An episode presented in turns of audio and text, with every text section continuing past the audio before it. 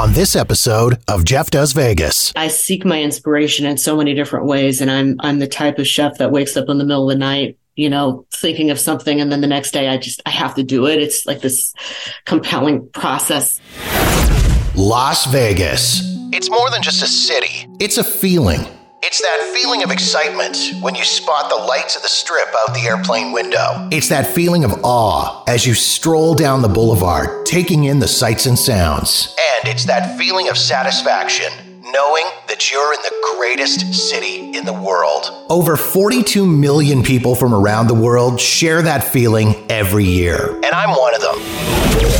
Taking you to the world famous Vegas Strip and beyond, my name is Jeff, and this is Jeff Does Vegas. Welcome to episode number 152 of Jeff Does Vegas.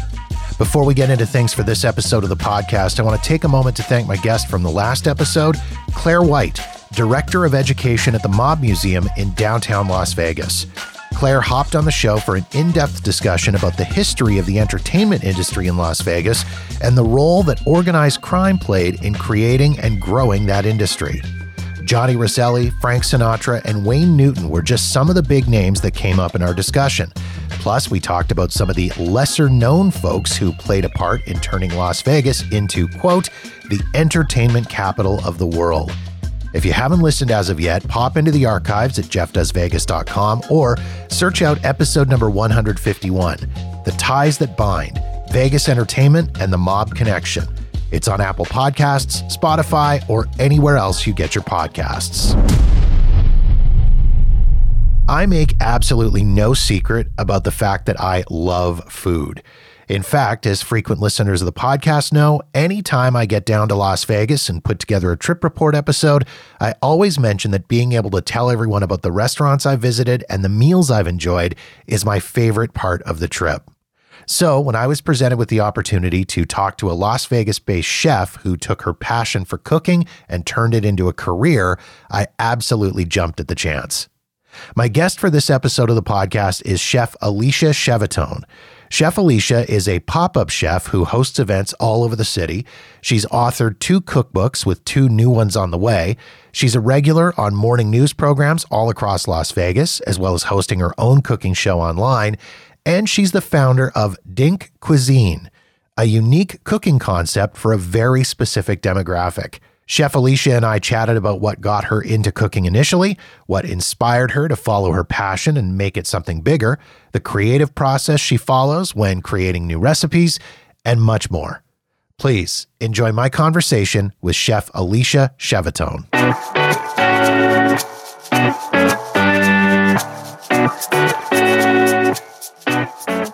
I first moved to Vegas in 2001 uh, with my husband right after we got married. I got married uh, back in the Bay Area, so I'm a Silicon Valley kid, born and raised in San Jose. And uh, that's where I met my husband. Um, you know, when we first moved out here, we were both working for tech companies at the time. I was after I graduated from law school. Um, I decided not to become an attorney and just kind of go into high tech sales. You know, he was working for a high tech company. September 11th happened, uh, and we both lost our jobs, so we had to move back to uh, the Bay Area. There wasn't a lot of you know Zoom meetings and stuff at the time, so you kind of pretty much had to be you know where where your company was based. Um, so we moved back and. Um, you know, really at that point, kind of kept up our, our both of our careers. You know, my husband is a former musician. He's also an artist. Um, if you see the Sahara painting right behind me, this is something that he did. Um, he actually painted a, a beautiful painting of the Hard Rock logo, which is where we got engaged uh, back in '99. So, you know, our, our history in this town dates back quite a ways, um, but we didn't get a chance to move back to Las Vegas until 2019. Um, which is when all my Dink cuisine really started rolling, which has been great uh, ever since. So, what was it that brought you back to Las Vegas? Was it just you wanted kind of out of that tech industry, and you were saying, you know what, I really want to turn this this passion that I have into something big? Yeah, you know, um, this is our town. I mean, it's it's um, just because we didn't live here. You know, even when we weren't um, living here, we were coming to Vegas probably about every four to six weeks. Uh, so we just sort of figured, you know, it's it's time to move back. You know, we wanted a house. We were living in the the Marina District in San Diego for ten years, which was awesome. You know, it's always sad to leave a town like San Diego, um, but you know, when you only have eleven hundred square feet and your dues are nine hundred a month you know, you start to think about, okay, what's our retirement plan going to look like? Want to build a house that's ours? You know, want to have room for a dog, uh, sort of thing. So um, it just made a lot of sense for us to come back here. You know, tech is still very much a, a big part of our lives. Um, you know, my husband and I both have uh, our day jobs still. Uh, been able to successfully navigate both. Um, I'm a CEO of a consulting firm that's based back in Silicon Valley. Uh, you know, he works for a, a company uh, in the utilities industry, and you know, for now, it's it's it's working for us because of the flexibility of what we do, and we make it ours. Um, it's one of the benefits of not working for a restaurant for me is because I've got the flexibility to do events and projects and uh, entrepreneurial endeavors, you know, outside of my day to day. So let's talk about cooking because, uh, again, this is something that I love. I mean, clearly, I love to eat. Who doesn't? um, how how did you get into cooking? I mean, how did you learn to cook? Is it just you always enjoyed spending time in the kitchen and messing around with recipes and trying stuff out? I mean, what what really got you into it? Yeah, you know, I'll tell you the um, so my mom is just a fabulous cook. She was doing stuff in the 70s and the 80s, you know, unlike anybody else. I mean, she was exploring with, you know, uh, Indian cuisine and, you know, Asian cuisine and different types of things. So I had a, a pretty sophisticated palate very early on because of her. Um, my mom is Northern Italian, so I'm kind of split right down the middle. My father was French, you know, my mom's Italian. And so sort of like, you know, an, a, a, European vibe growing up, you know, really had a good uh, appreciation for food, was exposed to a lot of things. My mom took me on a lot of trips, you know, was when I was growing up. Um, and, you know, I got to experience a, a, lot of different cultures and cuisines, which really inspired um, my interest in, in cooking myself and, and learning the craft. Um, it's very, very difficult, you know, when you're, when you're starting out, you know, you gotta, you know, buy spices and you gotta, you know, figure out like you, are buying a bunch of cookbooks. You see all the books behind me are all cookbooks that I've collected over the years and I've got stacks. You know, you just sort of, um, become just a, a constant student um, in the craft. Uh, and so I started cooking, particularly when I got married back in 2000. You know, it was really a time for me to kind of, you know, nest and, you know, do some really fun things. And what really inspired Dink Cuisine for me, though, is because I noticed that I was wasting a lot of food. I was overeating. And a lot of that is because standard recipes are written for anywhere from four to eight servings. And my husband and I are childless by choice, um, didn't want to do the kid thing. Uh, and we also like to eat out a lot and be out at night. And so in general, I think a lot of people are sort of lulled into this expectation that they should be meal planning, right? That's the big thing. Like if you're going to be fit and you're going to be healthy, then you're going to plan your meals. That works for some people, but if you have a dynamic life, you know, here in Las Vegas, you know, the world's our oyster. We could be anywhere tonight. I have no idea what's going on tonight. I'm not going to meal plan because that food ends up in the trash. So that's really how Dink Cuisine got started is because I started writing recipes for two. Then I decided to self-publish my first cookbook, which is Italian Cookbook for Two. Um, and then it just, my following took off on social media at that point because there were plenty of people just like us who have kids, but in our demographic, their kids have moved on, so they're empty nesters or there are single people taking care of an aging parent or you know roommates any number of different you know college kids just kind of starting out you know they don't want to cook you know you know really complicated recipes for eight people right right so it kind of all started from there but it primarily started because i love to cook but i was not going to cook for an army i just wanted to cook for me and my husband yeah. You mentioned growing up uh, with a, a, French dad and an Italian mom, and I have mm-hmm. friends uh, who are Italian, and I've had dinner at their homes. And speaking of cooking for an army, I mean, was that kind of your your upbringing? I mean, I, again, I can't I can't go to an Italian friend's house without their mom saying, "You look hungry." Here, have something, and they're pulling stuff out of the fridge. Was that was that your experience at all as a kid? No, no, um, that's not how uh, my family was, and I don't know if it's different in northern Italy. Um, I, you know, maybe that sort of dynamic was just a, a, little bit different. But my mom was very much like, you know, and it's so common now to kind of the whole a la minute. You know, you're you're cooking fresh. You know, you're thinking about what's in season. You know, it's certainly in vogue now, but you know, my mom was doing that back in you know in, in the 80s um, when I was growing up, and she cooked very deliberately, very specific meals for who was coming and not you know because she was expecting 20 people to roll in the house. That just wasn't the type of house that we had. So yeah no that wasn't my italian experience but i know it's very common yeah. Tell me a little bit about the the creative process that you follow when you are developing a, a new dish or a new recipe.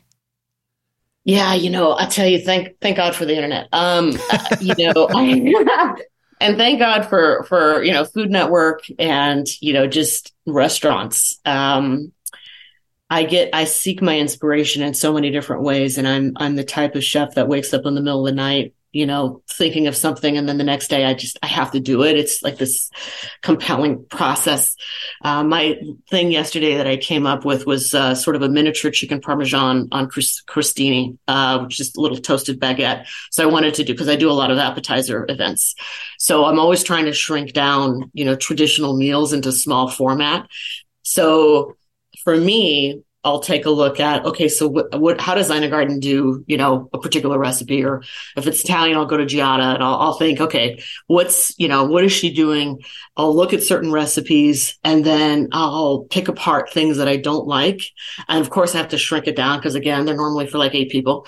So it's a, it's a process of sort of synthesize, synthesizing um, recipes from different people, taking what I like. And that's what everybody does. Everybody's inspired by someone else. Um, you know, in, in cooking, just like in anything else, just like in music, you know, there are very few original ideas. You never want to take credit or be overly boastful about something. Um, you know, at the same time, I, uh, the other day, I, I love mashups. So I'm always kind of taking different recipes and mashing them together the other day I did one that was a combination of chilaquiles, which is a popular Mexican uh, brunch dish almost, and then enchilada suiza. So I called it suizaquiles. And technically that's never been done because Google says so. so original idea, but I thought that was pretty cool. But um, but yeah, it's you know, the whole creative process is just, you know, you're you're out to eat, you think of something, you know, you're watching your favorite cooking show, you're reading a cookbook, and you know, you think, my God, wouldn't it be cool if I did this? And I actually have to do it. It's, it's just, you know, sort of h- how I come up with my crazy recipes and then I put them online and then everybody goes, Oh God, what does she do now? and, and so who gets to be your guinea pig or your tester? Is it your husband that, that yeah. you try this stuff on? Yes. Yeah. And me. And me. Yeah. And my mom. So yesterday I, I came up with a new uh, dessert and my mom was here. Uh, and so she got to taste it and she was super happy. And then I sent her home with a bunch of chicken parmesan. hey, there's nothing wrong with that. There's, yeah. I got to come over and get sent home with a bunch of chicken parmesan. There you go. Um, have you ever had any epic failures when you've been trying to put something together? You put something together and you try it and you're like, mm, mm. no. And then, and I mean, how do you recover from that? Do you just kind of say, okay, I'm going to play around with this a little bit or mess around? Or do you just toss it and say, forget it. I'm just moving on to something else. Yeah. You know, I mean, uh, all the time. I mean, you, you, when you're trying to develop something, particularly mashups, when you're taking two different types of genres of food and you're mashing them together, there's a there's um it, it takes practice and sometimes it doesn't always work. Like I did a couple years ago, I did a mac and cheese that I thought was going to be phenomenal, and it was inspired by my love for sour cream and onion potato chips. So I thought to myself, okay, I'm going to do a sour cream and onion mac and cheese. So I'm going to do like a white, like a bechamel sauce and I'm going to put different types of onions in it. So I had scallions, I had, um, I think I had leeks, um, and a couple of different things to sort of, you know, inspire the onion flavor in, in the mac and cheese. And then I was going to, I decided to top it with crumbled up, uh, sour cream and onion potato chips and then bake it, right? To have the crispy topping. This all sounds amazing to me. It, it I, I, I, I actually, that was one that I didn't pick up and try again because I was so disappointed that when it came out and my husband and I tasted it, we were like, oh my god this is terrible. This is really really bad. And i don't even i don't know what wrong. It was one of those things where i was like so scarred by that that i didn't pick it up. So i they, thanks for reminding me actually. I probably should pick it up and try it again because it does sound like a good idea right but I, I, was going to say i'm sorry i've brought up past trauma from the, the sour cream and onion mac and cheese. That does sound really good though. I mean and it sounds like it's kind of always kind of cracked me up a little bit because my wife and I have played around with recipes and things like that. And she's, she's the, the the baker and the recipe follower, the recipe mm-hmm. sort of maker upper of the two of us. I think I just made up a, a phrase. Whereas I tend to like stick more to here's the recipe. I need a list and a checklist. That's sort of my analytical brain. And yeah. every once in a while, yeah, we just, we throw something together and it's like, this on its own is great and this on its own is great, but these two things together, no, just toss it, forget about it. That's horrible. well, and I, I kind of, uh, my husband gets really mad because I, I am also always experimenting with burgers and I love just like a really juicy burger. And then sometimes I'll put like too much dairy in it or something. And then they, he's like, yeah, I can't grill these. They fall apart. And it's like, you know, why, you know, just give me a regular, like season it and just let me grill it, you know? And it's like, I'm always trying to put, so yeah, I mean, you know, you, you constantly are trying to innovate and do exciting things. But yeah, it doesn't always work out that way, Jeff. no, it really doesn't. Are you one of the people that kind of tries to incorporate new food trends into what you're working on? I mean, there it it seems yeah. like there's always something around the corner. I mean, one month it's avocados and then all of a sudden it's kale and then it's, it's mm-hmm. something else random. It's rutabagas. I don't know where I pulled rutabagas out of, but it just mm-hmm. came to me in the brain. I, all of a sudden it's something like that. Are, are you one of those people that's like, you know what? Yeah, I am going to play around with that and see what I can do with it. Yeah, I have. Um, so I'm doing a, a uh, my next writing my next cookbook with Tiffany, which which we've talked about before, and you know, a lot of the central themes of that are um, reboots of recipes that we loved as a kid or that were popular, you know, in the 80s in particular. And um, I have never had Rice-A-Roni in my life, but I decided to make um, a, a, healthier version of Rice-A-Roni inspired by Rice-A-Roni with cauliflower and I call it my cauliflower. Um, so cauliflower is, you know, plus I, one of my cookbooks is actually a, a, a ketogenic vegetarian cookbook. So I do a, a, lot of things with, with vegetables and, um, you know, you, you take a look at social media. I mean, I'm, I'm addicted to reels on Instagram. I mean, I think everybody is. Everybody loves TikTok. You know, right now the big thing is uh, these chopped uh, Italian hoagies. Have you heard of those? I have not actually, but I'm going to go look for them. Yeah, so you you take like um, all the things that you would get in, a, in an Italian sub, basically, and you chop up all the ingredients. Um, and it probably was one of the best sandwiches I've ever made. And so I'm actually putting it on the menu for one of my pop ups uh, on June 3rd at uh, Vegas Valley Winery, where I've had a culinary residency there for uh, almost two years now. And so that's going to be uh, actually on the menu, just in in slider form. Uh, so it's just, yeah, it's just that's a that's a TikTok one that I I couldn't ignore, and it's because it's really good, really really good. It's funny that you mentioned cauliflower because I think the most exotic I've gotten with cauliflower is mixing it in with my mashed potatoes to cut the calories. That, that yeah. Was, and what's interesting is we have a friend who hates cauliflower, but we've snuck it into the mashed potatoes a couple of times on her, and she's never noticed. So. well, and there's people who are, you know, I don't know, gluten free. Know, it's got different types of sensitivities, allergies, or whatever. Um, I really like um, gosh, there's a tabbouleh that I do that has um, cauliflower instead of bulgur, um, and that's a, a, really really good one because you know you're you're chopping it up super super small. You rice it, right? It's basically like whole rice. Just put it in a food processor and, and chop it up super super tiny. But you put it in cu- with cucumber and you know a, a nice vinaigrette, something super bright, bunch of herbs, and it's like you don't taste it. It's cauliflower. It's just you know doesn't really have it's a taste. Like yeah, yeah. Cauliflower taste. If somebody had to describe the taste of cauliflower, it'd be white broccoli. I don't know. yeah, yeah. People cook the hell out of it, and then it smells like you know, smells up the house. You know, but like if you were to have it raw, like it's yeah, it's just it's a great canvas. Yeah, yeah, exactly. Um, have there been any food trends that you've kind of looked at it and went, no, I'm not even gonna attempt this because I think it's silly?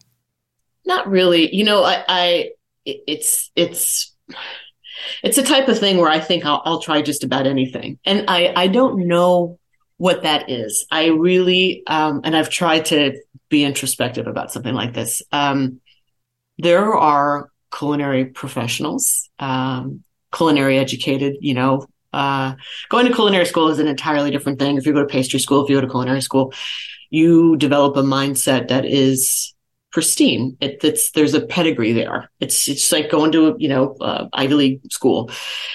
Um, but I think what that does for many chefs is it removes them from the day to day of us, right? The people that cook at home, and and that's why I always say because I'm I'm more Rachael Ray than I am Giada, right? If you were to take my two idols, I'm sort of the combination of both of them. Giada is very, you know, went to culinary school in France. She's you know, she's done a lot of stuff and she's got a lot of great credentials to back up what she's done. Uh-huh. Um, but I think the reason why I'm not afraid and there's there's not trends that I just have a revulsion towards is because I don't necessarily think that I'm better than anything. You know, it's there's I don't have that ego, or at least I try not to. Um, that says, God, what are they doing? so because people are probably looking at my stuff going like, what is she, what is she doing? Like, it's crazy. So it, I think it, it, it is kind of important to mention. I mean, you're, as you say, you're not quote unquote professionally mm-hmm. culinary trained. You, you're not a, a, a, you didn't go to school or any of that. You are 100% self trained and self taught, yes. which I think is awesome. Thank you. That's got to be a little bit nerve wracking and a little intimidating, though, at times.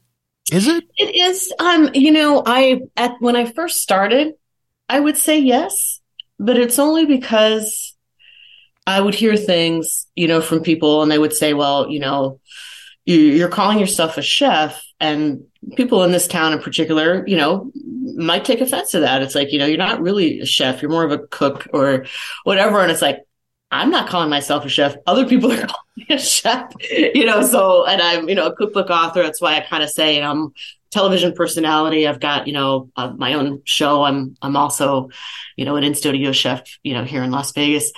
But I think it's, um, you raise an interesting point that it, it, again, it depends on where you come from and what you like. I'm not trying to be anything I'm not. I'm not trying to be everything for everybody. Um, I like to stay in my lane, but I like to constantly push the boundaries and, um, still have been presented with some amazing opportunities here in this town, which I am forever grateful, always will be for.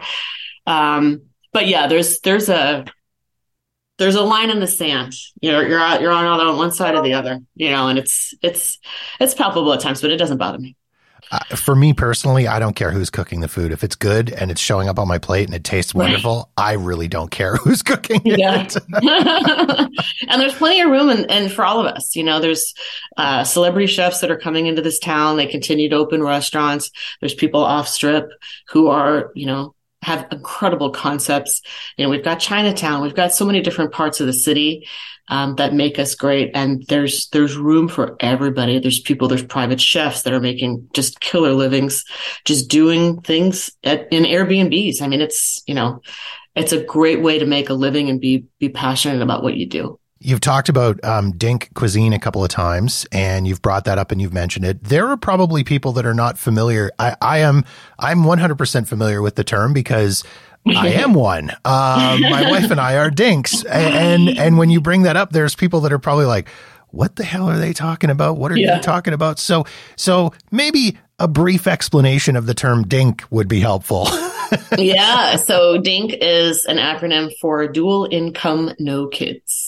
So that was kind of like when I was thinking about, well, what can I, if I'm going to be specializing in recipes for two, like what, what do I call that? That's going to be uh, unique and interesting. And yeah, so my husband and I are dinks and you're, you're, you guys are dinks. we, we are, we are. yeah. And so, I mean, really that whole idea, we talked a little bit about where the idea of dink cuisine came from originally. And it really was, as you say, it was just a case of, I don't want to waste food. I don't want to be buying for a bunch of stuff and adapting those recipes for, as you say, because it, it, it's, anytime you open up a cookbook, it's always for a family of four, a family of six or whatever. And mm-hmm. let's face it, for some of us, talking about me here, math is hard.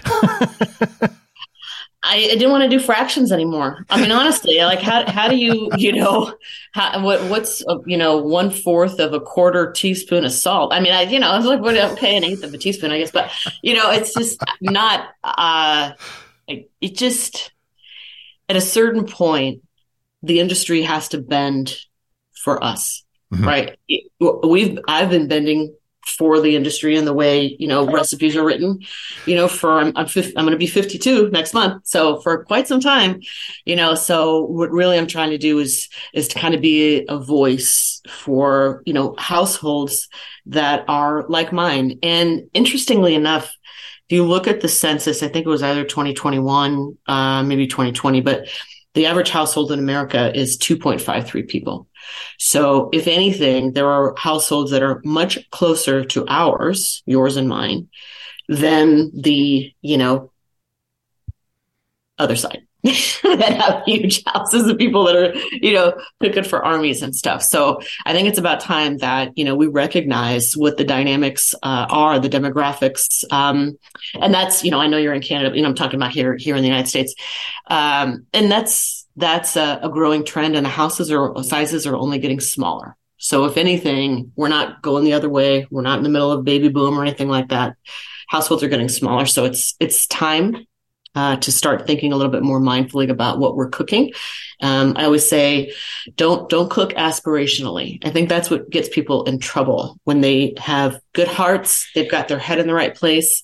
Um, they're trying to be mindful about what they're eating, and you know they're pre-cooking and they're they're trying to do the meal planning thing, but you know it ends up in the trash. So that's why I think that sort of just in time mindset, um, as long as you have, um, and you know, there are food insecurity issues, you know, certainly uh, I know, um, you know, ingredients are expensive, right? Food is expensive. Um, but to the extent that you can, you know, be, be mindful about you know what you're cooking. And, and don't overextend yourself just thinking like you know i what i really hope to do this week is do this and then not do it. And then you're wasting food so you're wasting money anyway. The shift in demographics is an interesting point to make because um, as you say i think it's uh, people are having less kids and they're also i think having kids later in life. I, I don't know too many people. Um, I work with, uh, in, in my quote unquote real job, I have a lot of friends that are on the younger side of things that are in their early 20s and, and mid 20s and even just into their, you know, late 20s, early 30s.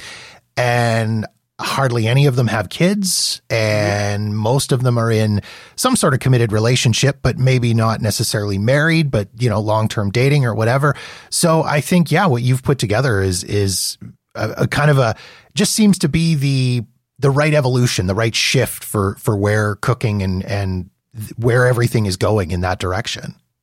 Thank you. Yeah. No, it is true. When you take a look at the next generation, I mean, Generation Z, and there's so much data on this. It's like, you know, they don't want to buy cars. They don't want to buy houses. They don't want to settle down. They don't want to have kids. It's like, you know, they're out there doing stuff. And it's like, you know, it's, it's not for everybody. And, um, I think though that if, if we're if we're fooling ourselves and you know we we keep sort of you know the patterns, especially Gen X, you know, I'm profoundly Gen X, you know, a, lot of it is very much like, oh no, you know, we're we're expecting people to come over, we're you know we're doing this, we're doing that, we're having parties at the house.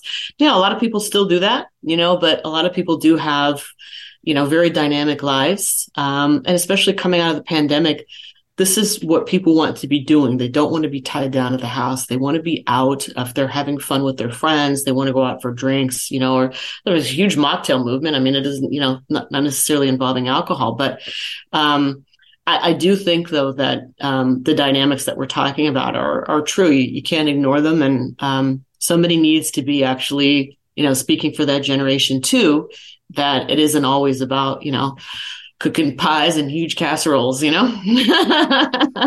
I feel like to a certain degree, I feel like those days are gone. And I feel like even the days of the big house parties and the big entertaining, even prior to COVID, when we couldn't do that stuff, it mm-hmm. felt like that stuff was always kind of shifting away. My wife and I used to joke when we would watch the, you know, realtor house hunter shows or whatever. Mm-hmm. And, and you'd see these people that would be going in and they'd be saying, Oh, we want a big house with room to entertain. And we used to laugh and say, if that was us on that show, we'd be like, no, we want a house with a 16 foot fence and an eight foot moat. Can you find us one of those? like, so it feels like that, that's kind of gone away. And what you've put together is a little more right in, right in my wheelhouse. Yeah. Yeah, no, very much so. I, I can't remember the last house party I went to. My friends don't do that. We like to go out. You know, mm. it's like you finally get through your work week, or if I don't have an event, um, you know, and, and, people come to Vegas from all over, right? I mean, we have so many friends in Arizona and we have friends that are coming out, you know, the next couple of weeks. And it's like, I got two events when they're here. So, you know, I'm going to have to kind of choose, choose my time with them very, very carefully. But, you know, that's not the time to, you know, be, be putting out a whole bunch of trays on my counter here at the house. It's like, we want to be out. We want to be yeah. out and having fun. So, well, and especially where you are too. I mean, you were in a city with literally thousands of places that that you can mm-hmm. go out to. The last place anybody wants to go is to somebody's house. yeah, exactly. right. Yeah, yeah.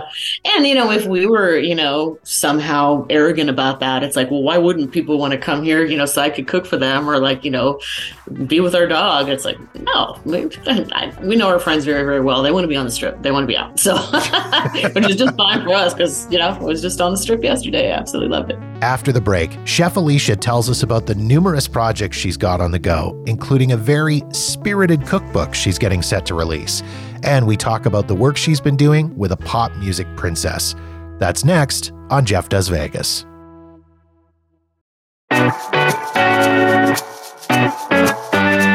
You mentioned you've got a ton of stuff on the go and lots of different projects. You have put out a couple of, of cookbooks previously. Tell me a little bit about those cookbooks. Yeah, so first one was Italian Cookbook for Two that came out in uh, the spring of 2021. Uh, very quickly followed up by Vegetarian uh, Ketogenic Cookbook for Beginners, which was 75 recipes that are uh, low carb and vegetarian, uh, which was a phenomenal project that I was approached with um, by a by a publisher. Um, my next cookbook uh, is available for pre-sale now. It's called Food with Spirit, and that's uh, 50 alcohol-infused recipes. Uh, that's with Histria, which is a publisher, local publisher here in Las Vegas, um, and that's actually going to ship on September 26th. Um, and now I'm writing a cookbook with uh, my friend, the pop star Tiffany, which is going to be really exciting. So yeah, we're calling it Pop Up Life. She's a pop princess, and I'm a pop up chef. So pop up life. Very cool. I want to get to Tiffany in a second because I think in our original email and our original contact, I I professed my love for her. Um, yes. but I want to talk about the the food with spirit and the alcohol infused recipes. First of all, I mean that's that's a very cool concept and something that that I don't think I've really seen anywhere before. Um, mm-hmm. What are some of your favorite recipes out of that book? Oh my goodness. I have a um, salmon pinwheels that I do where I infuse the cream cheese with vodka. And it's, it's a really cool brunch dish. So you you very thinly slice cucumber, and then you lay out smoked salmon or lox on top of that. And you almost treat it like you would a bagel, but um, you know, very thinly shaved uh, uh, onions. I use red onions, capers. Put a little bit of fresh dill, and then you roll it up um, almost as if you would sushi, and then you you slice it. Um, and the cream cheese that's in in the roll is infused with vodka. And it's it's it's you it's very subtle. It's not like you taste any of these recipes you're like oh my god it's meant to be boozy. Um, not that much at all. They're they're um, I do a really fun sheet pan almost like a fajitas with um, portobello mushrooms peppers onions. And then once the so you you bake them uh, on a sheet pan in the oven, roast at very, very high temperature. And then when you pull it out of the oven, you pour mezcal on the sheet pan. So it, um, it, has a really smoky vibe, which is cool. So, you know, mezcal is like almost like a smoky tequila, right? Um, but the alcohol burns off because it hits the hot sheet pan and it makes a really dynamic presentation. Everyone's like, wow, you know, super, super fun. So you, you serve that with blistered tortillas. It's great. Um, but I do other things like, um, chicken marsala. Uh, I turn chicken marsala into chicken meatballs with a really luscious marsala sauce. It's and a bunch of mushrooms. It's absolutely delicious. Um, so there's there's a lot of stuff. I, I do a um, one of my desserts uh, is my cannoli tiramisu. So I use Luxardo liqueur, which is like a cherry uh, liqueur. And so I dip the lady fingers in the cherry liqueur instead of, you know, what traditional like a tiramisu you would you know dip in espresso um, so that's really really good um, so yeah there's there's a, a, lot of great stuff in there and th- none of it's really hard You know, mm. um, some of it takes a while. I've got a bouillabaisse uh, that you know takes a few steps and it takes a couple hours to put together, but it's not like it's difficult. You know, uh, so there's there's some great stuff in there. I'm going to have to go on a hunt for a towel and a mop later because I'm sitting here drooling. I'm like, hi, glad I put my keyboard aside, or else I'd be having to order a new one here. Because man, I'm the salmon was the one that I'm a big salmon fanatic, and that was the one that really got me as you're describing it, and I can I can taste it as you're describing it. That's that's outstanding. Um, you. have also released distilled spices, which yes. is kind of a, a cool idea. Um, again, another one that I don't think I've ever really seen or or heard of. Thank you. Thank you. Yeah, distilled is going to be great. So we're, um, you know, we're still in some negotiations now, but you know, certainly by the end of spring, we hope to officially launch. I'm, I'm creating my website, dist, uh, distilledspices.com. I've already got my Instagram up, distilled spices, um, and that's great. I mean, it's, um, I chose seven blends. I'm working with a local company here called Dress the Drink, um, and they're my manufacturer.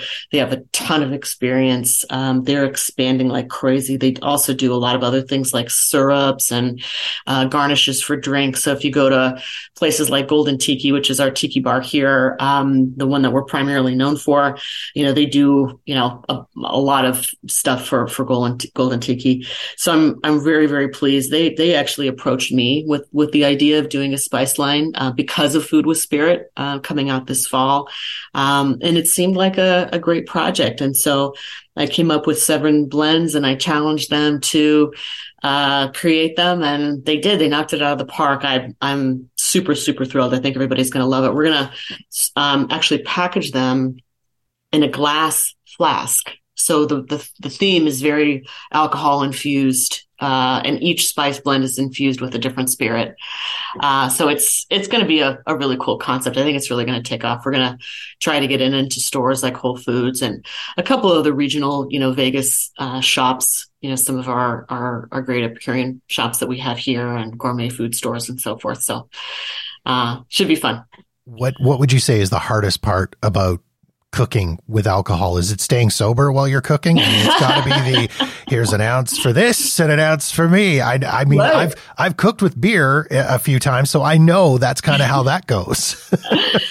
um, the hardest thing for me is the spirits that I don't drink. So um, this is a big source of shame in my family because I, I don't drink anything brown. So unless it's a Diet Coke, um, I so I don't like bourbon, and my family loves Manhattan's. That's just our family thing on the Italian side. Mm-hmm. And um, because I don't like Manhattan's, I decided to cook with them instead. So one of my uh, seasoning blends actually is called my Manhattan barbecue seasoning, which started out in Italian Cookbook for Two as one of my some of my breakout famous recipes that I have. So I make a barbecue sauce, and the concept is you're supposed to make a pitcher of Manhattans, and you throw a you know, and you're supposed to enjoy the Manhattans, which I don't, but my family does. And then you throw one of the Manhattans into the sauce, and then you kind of let it simmer for about a half an hour, and it makes this amazing barbecue sauce. Um, and then I, you know, slather it on my ribs, um, and it's really, really good. But, but the hardest part about it, especially doing this cookbook, was having to experiment with things other than vodka or Malibu rum. I mean, I'm kind of a pedestrian when it comes to uh, spirits, so it's I have to broaden my palate, um, which is another reason why I like to cook with it, is because I don't really drink it. There's so many spirits I don't drink. That barbecue sauce sounds amazing, and again, this is another thing that you're you're incredible at this. You're you're telling me about it, and I can I can taste it. I can smell it in my house and I can taste it. It's like you're in the kitchen at my house right now. I'm like, oh, this this seems like this is ooh, I gotta I gotta I gotta try this out. Um, something else that you do that's really cool is you kind of you have your own cooking show essentially, Sin City Kitchen, um, yeah. which is a, a, a fantastic little concept. Tell me a little bit about Sin City Kitchen. So Sin City Kitchen, uh, you know, in the first season we were doing, uh, it was kind of like they, they refer to it as ITK, right, in, in the kitchen. So uh, season one was very much like, uh, you know, in, in my kitchen, in my home, uh, filming. I've got a great production team. Uh, Richard Gaccavino is, is a friend of mine, and he's a local producer here in Las Vegas, Gaccavino Media. He has his own channel that streams on Roku, Amazon, Fire TV, and Apple TV called Hey Vegas, and that's where my show is available. Uh, so he approached me with the idea of doing the show, and season two um, is going to be a lot different. So we're going to be out and about uh, in Las Vegas. Uh, so first episode we filmed was in Chinatown uh, at a, a, 16 seat coastal seafood bar owned uh, by my friends Joe Muscolione and uh, Jimmy Li, who is James Beard nominated chef. They also own Shanghai Taste. So we actually filmed uh, within Sea Fresh, and that um, was a, a, great opportunity.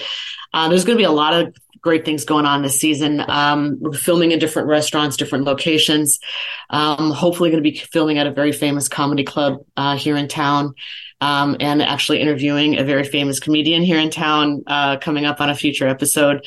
Comedy obviously is huge in Las Vegas. Um, featuring some of the other restaurants uh, that are off strip that a lot of people don't know about. Um, my friend Nina Manchev uh, owns Forte Tapas, which is um, an Eastern European restaurant on uh, Rainbow um, off the strip. She's also known as the caviar queen. Hi, Nina.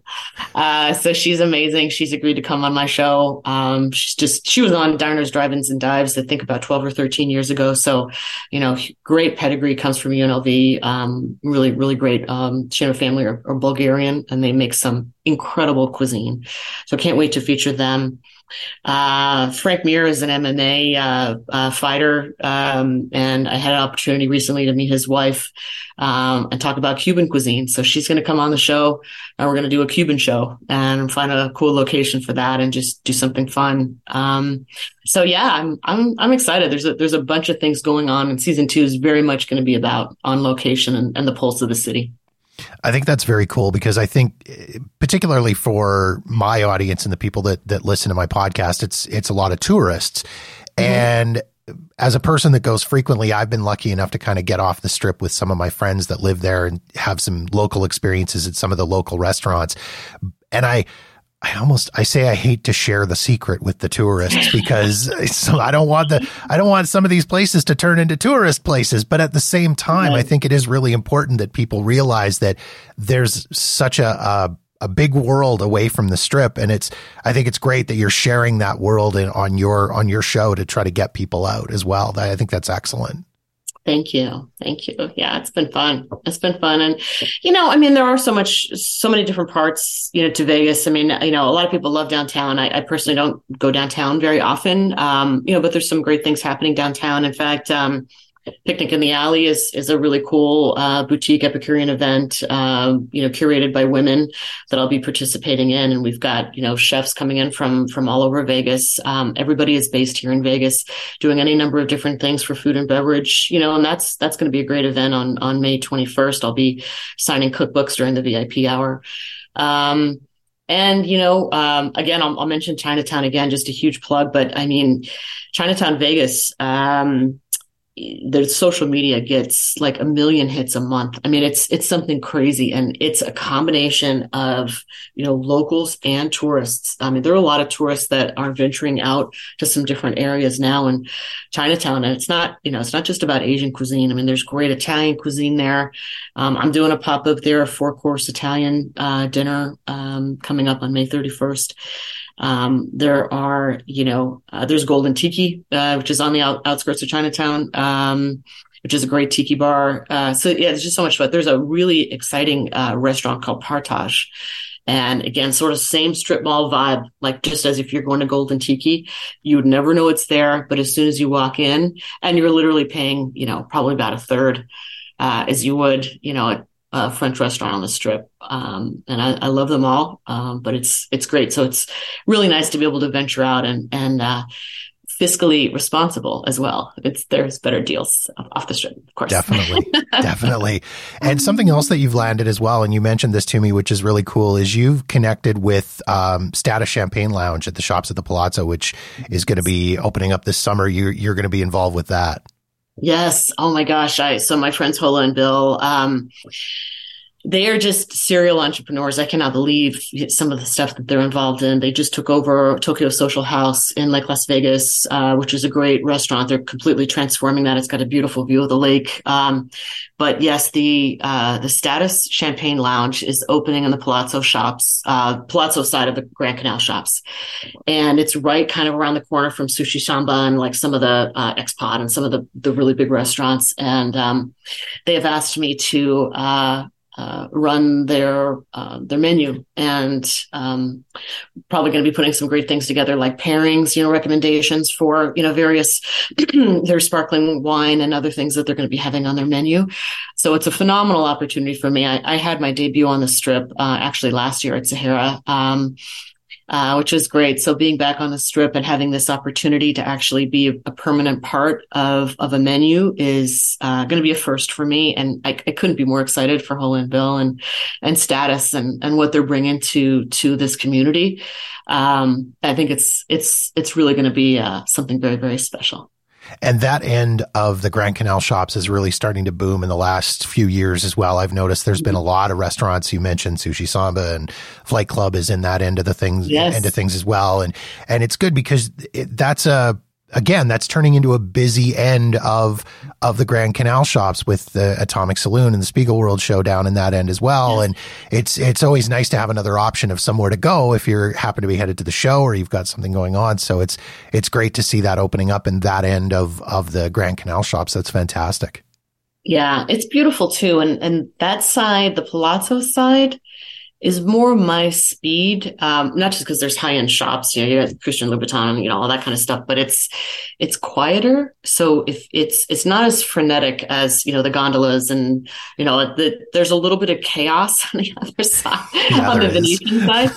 I prefer more of a chill, like okay, let's you know let's go and have a nice drink and kind of like chill out a little bit, a little bit more loungy, bougie maybe. But uh, but yeah, I, I, I like that actually. So it works for me. it's it's a very nice quiet spot, as you say, to kind of escape from the the singing gondoliers and all the tourists. Yes. I, I, feel like not as many people kind of venture down to that yeah. end of the Grand Canal shops unless you have a reason to go down there. So it's nice to have another reason to go there.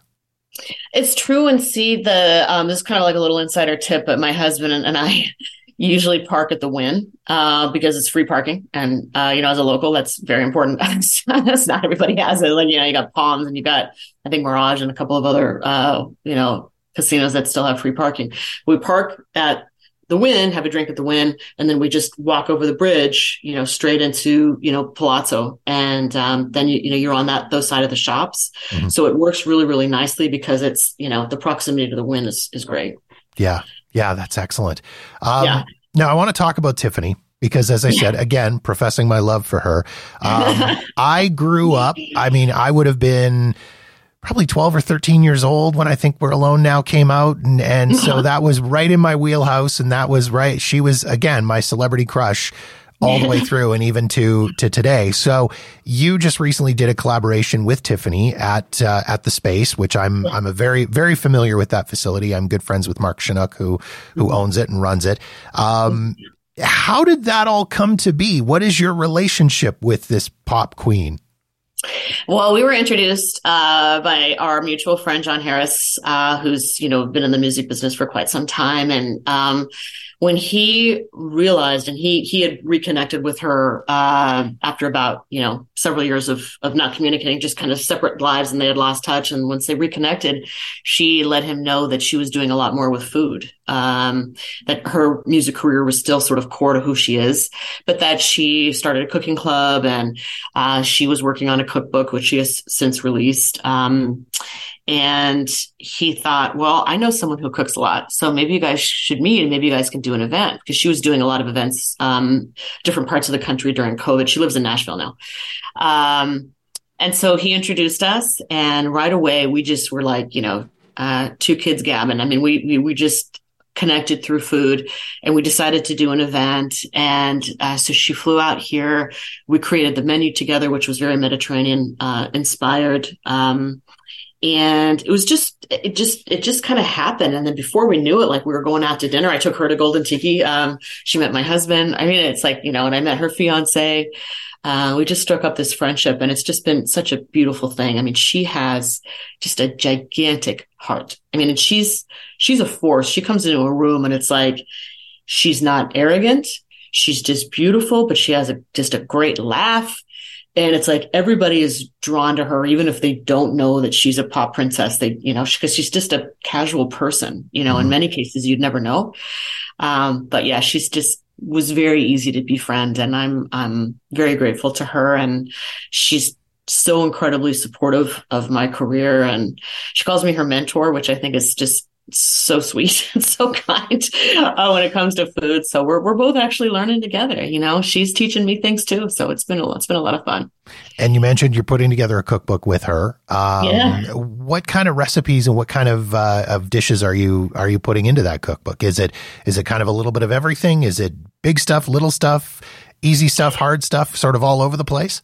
Yeah, I think it's um, no, I think it's going to be easy stuff. Um, so we're doing a lot of it is sort of 80s themed. Um, so I did like um, one of my mashups that I'm doing is, you know, this French bread pizza. I don't know if you ate them as a kid, but like the little French frozen French bread pizzas. I used to love them as a kid.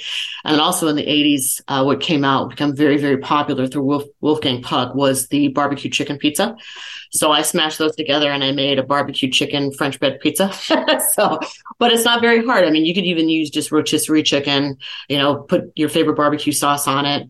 You know, you could, you know, some French bread, slice it open, you know, uh, horizontally, cut into slices. And it's just a, a really, really great recipe. Super, super fun recipe. Very easy.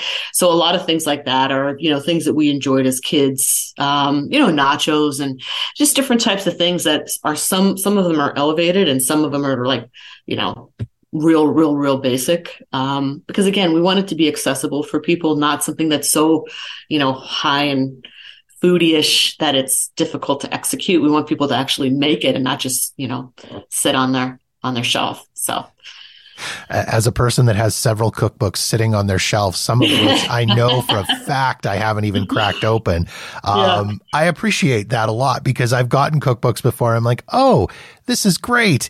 And then I start thumbing through it and I think, this is way too hard for this kid. I'm not figuring this stuff out anytime soon. So I I appreciate that you're doing simple stuff. I think that's outstanding. Thank you. Yeah, there is a cookbook that I have. It's one of my favorites. A gorgeous cookbook. Um, it's a Nobu cookbook of all the different types of sushi, and it's it's nothing that you could ever execute in a million years. Number one, you don't have access to that type of fish; nobody does. Um, and you know the the ingredients and just the I mean just the labor that goes into some of these things. But I mean, it looks great on a coffee table. I mean, it's, gorgeous cookbook; it's just beautiful. But never made anything in that. I'm glad I'm not the only one then. oh yeah, no, no, no, no, no. no. And make no mistake, I mean, this is going to be a pretty cookbook. So we're really, you know, going to be putting a lot of time and energy into the aesthetic. Um, pictures are going to be good. Like food with spirit, there's a, re- there's a, uh, an image for every single recipe, which is not a luxury I had. And if you look at my reviews on Amazon, for example, um, I still have like a, I don't know, like a four three or four seven. I can't remember out of five stars. But if you look at the negative comments, it's like, where are all the pictures? Where are all the pictures? Because Italian Cookbook for Two had a bunch of pictures. Food with Spirit has a picture for every single recipe, um, and that's just the way that particular publisher rolled and I didn't have a choice. Sorry, everybody. I didn't have a choice on that one, but, but I, I need pictures. And obviously when you have someone as beautiful as Tiffany and the life that she has, you know, being out on stage and I mean, there's just going to be a lot of fan interaction. It's going to be a lot of, colors and she's super into art and um, doing a lot of pop art stuff even in the UK she's been involved in. So it's it's going to be a very um, aesthetically pleasing book um, that people are really going to enjoy almost like a lifestyle book in addition to being a, a, a cookbook. So it's kind of like a, a it's going to be pretty unique so we're excited about it that's awesome. I love that. if you're talking to her anytime soon, please tell her I say hi.